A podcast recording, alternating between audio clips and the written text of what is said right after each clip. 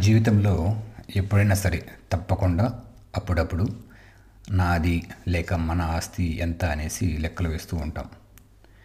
Already వేసి ఉంటాం but ఫ్యూచర్లో కూడా వేస్తూ ఉంటాం అప్పుడప్పుడు. కానీ ఈ లెక్కలు ఎవరు ఒక్కరు కూడా వంద శాతం సరిగ్గా లెక్క కట్టలేదు. అవును ఎందుకంటే ఒకరి ఆస్తి అంటే వాళ్ళ బ్యాంక్ బ్యాలెన్స్ ఇల్లు వాళ్ళకున్న స్థలాలు ఇలా ఇవే కాకుండా అంబానీ ఆస్తులు చూస్తున్నాం ఐశ్వర్య అందం గురించో చర్చించుకుంటూనే ఉంటాం. కానీ నీ దగ్గర మన దగ్గర అంబానీ ఆస్తి కంటే కాదు కాదు. అసలు వెలకట్టలేని ఆస్తి. ఐశ్వర్య అందం ఈ అందం ముందు ఏమాత్రం పోలికే లేదు. అదే మన జీవనదులు. అదే మన ఆస్తి అందం. మనం థానోస్ చిటికి గురించి చూసాం అలా వేలికి ఉంగరాలు వేసుకుని చిటికి వేస్తే సగం యూనివర్స్ నాశనం. అదో అద్భుతంలా అనిపించింది సినిమాలు చూస్తుంటే. కానీ ఎందుకు? మన పురాణాలు ఇతిహాసాలు అంటే చాలా వరకు అవే అర్థం కానీ అవసరం లేనివిగా చూస్తాం.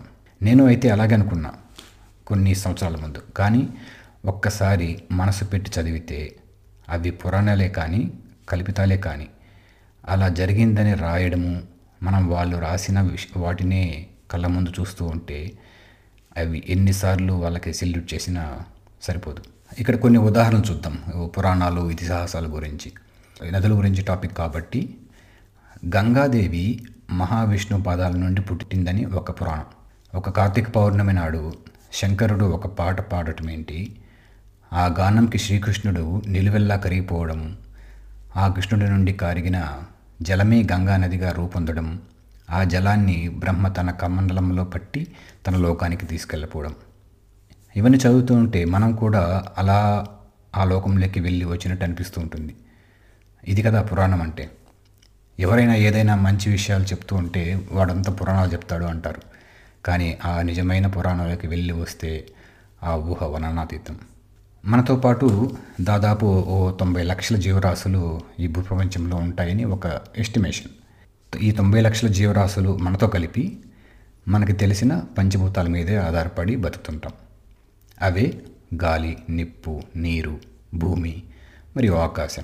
వీటిలో ప్రస్తుతానికి ఎలాగో నీటి గురించి మాట్లాడుతున్నాం కాబట్టి సైన్స్ అనండి భగవంతుడి సృష్టి అనండి. సోర్స్ ఏదైనా మనకి నీరు నదులు మరియు సముద్రాల రూపంలోనే ఉంటాయి. ఈ మధ్య ఒక తెలుగు బుక్ చదువుతుంటే నేను చేయాలనుకున్న ఎపిసోడ్కి ఆ బుక్లో చాలా విషయాలకి కొద్దిగా పోలిక ఉంది నేను అనుకుంటున్న వాటికి అందులో రాసిన వాటికి. సో ఆ బుక్లోంచి ఒక సుమతి శతకం సుమతి శతకం పైన నేనేం ఎక్స్పర్ట్ కాదు బట్ సుమతి శతకం ఏమని చెప్పిందంటే క్లుప్తంగా నది లేని ఊళ్ళోకి వెళ్ళొద్దు అని రాశారు. ఎంత ముందు చూపుతో రాశారో కదా?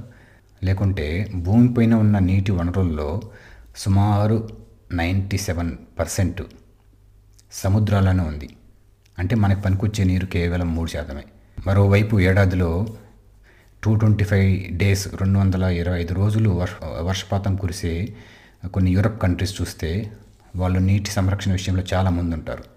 కానీ మనకి సంవత్సరంలో కేవలం నలభై ఐదు రోజులు లేకుంటే యాభై రోజులు మాత్రమే వర్షపాతం ఉంటుంది. కానీ దానికి మనం ఎంత జాగ్రత్త తీసుకోవాలి? ఇప్పుడు పడుతున్న వర్షాలు ఇప్పుడు హైదరాబాద్లో ఈరోజు నిన్న కురిసిన వర్షాలు చూస్తే మనకి ఇదే అనిపిస్తుంది. మనం ఎక్కడికి ఈ వర్షపాతం ఎలా వాడుకుంటున్నామని. మనం ఎప్పుడూ నేర్చుకుని ఉంటాం. మన భారతదేశం పుణ్యభూమి కర్మభూమి అని. అది ఊరికే అనలేదు. మనకున్న జీవనదుల విలువ మన పూర్వీకులు తెలుసుకున్నారు తెలియజెప్పారు. కానీ మధ్యలో మనమే ఇక్కడ మనమే అంటే మన మానవ జాతి అనుకోవచ్చు. ఆ విలువల్ని గంగలోనే కలిపేశాం. మళ్ళీ ఇప్పుడు రివర్ లింకింగ్ అనేసి మంచి ఉద్యమం నడుస్తుంది. కానీ మధ్యలో ఈ చైనీస్ వైరస్ వల్ల అది కాస్త సైడ్ ట్రాక్ అయినట్టుంది. బట్ హోప్ఫుల్లీ అది కూడా సక్సెస్ అవ్వాలని కోరుకుందాం. మనకి ఇప్పుడు ఇండియా అని హిందుస్థాన్ అని ఒక సింధు నది నుంచి పుట్టినట్టు చదివే ఉంటాం. అలాగే నాకు ఈ మధ్యనే తెలిసింది. మనందరికీ తెలిసిన తుంగభద్ర అంటే తుంగ మరియు భద్ర అనే రెండు నదుల కలయిక అని. అలాగే కృష్ణ మరియు వేణి కలిపి కృష్ణవేణి అని. ఇంకో నది చంద్ర మరియు భాగ చంద్రభాగ అనేసి నదులు ఉన్నాయని. ఆ నదుల దగ్గరికి వెళ్ళి ప్రత్యక్షంగా ఎలాగో ఏమీ చేయలేం. కనీసం తెలుసుకుందామని నా ప్రయత్నం నేను చేశాను. చివరగా ఎప్పుడైనా హిమాలయ పర్వతాలను అర్థం చేసుకోవాలని ప్రయత్నిస్తే నాకు ఒకటే అనిపిస్తుంది. మీ ప్రజలు ప్రభుత్వాలు తప్పులు ఎన్నైనా చేయండి. నా వరకు మీ నదులు ఎండినప్పుడు ఒక్కొక్క మంచు గడ్డ కరిగిస్తాను మీ దాహం తీరుస్తాను. కానీ ఎక్కువగా నన్ను కరగనివ్వకండి. తర్వాత మీ జీవితాలే తరిగిపోతాయి. పోతాయి.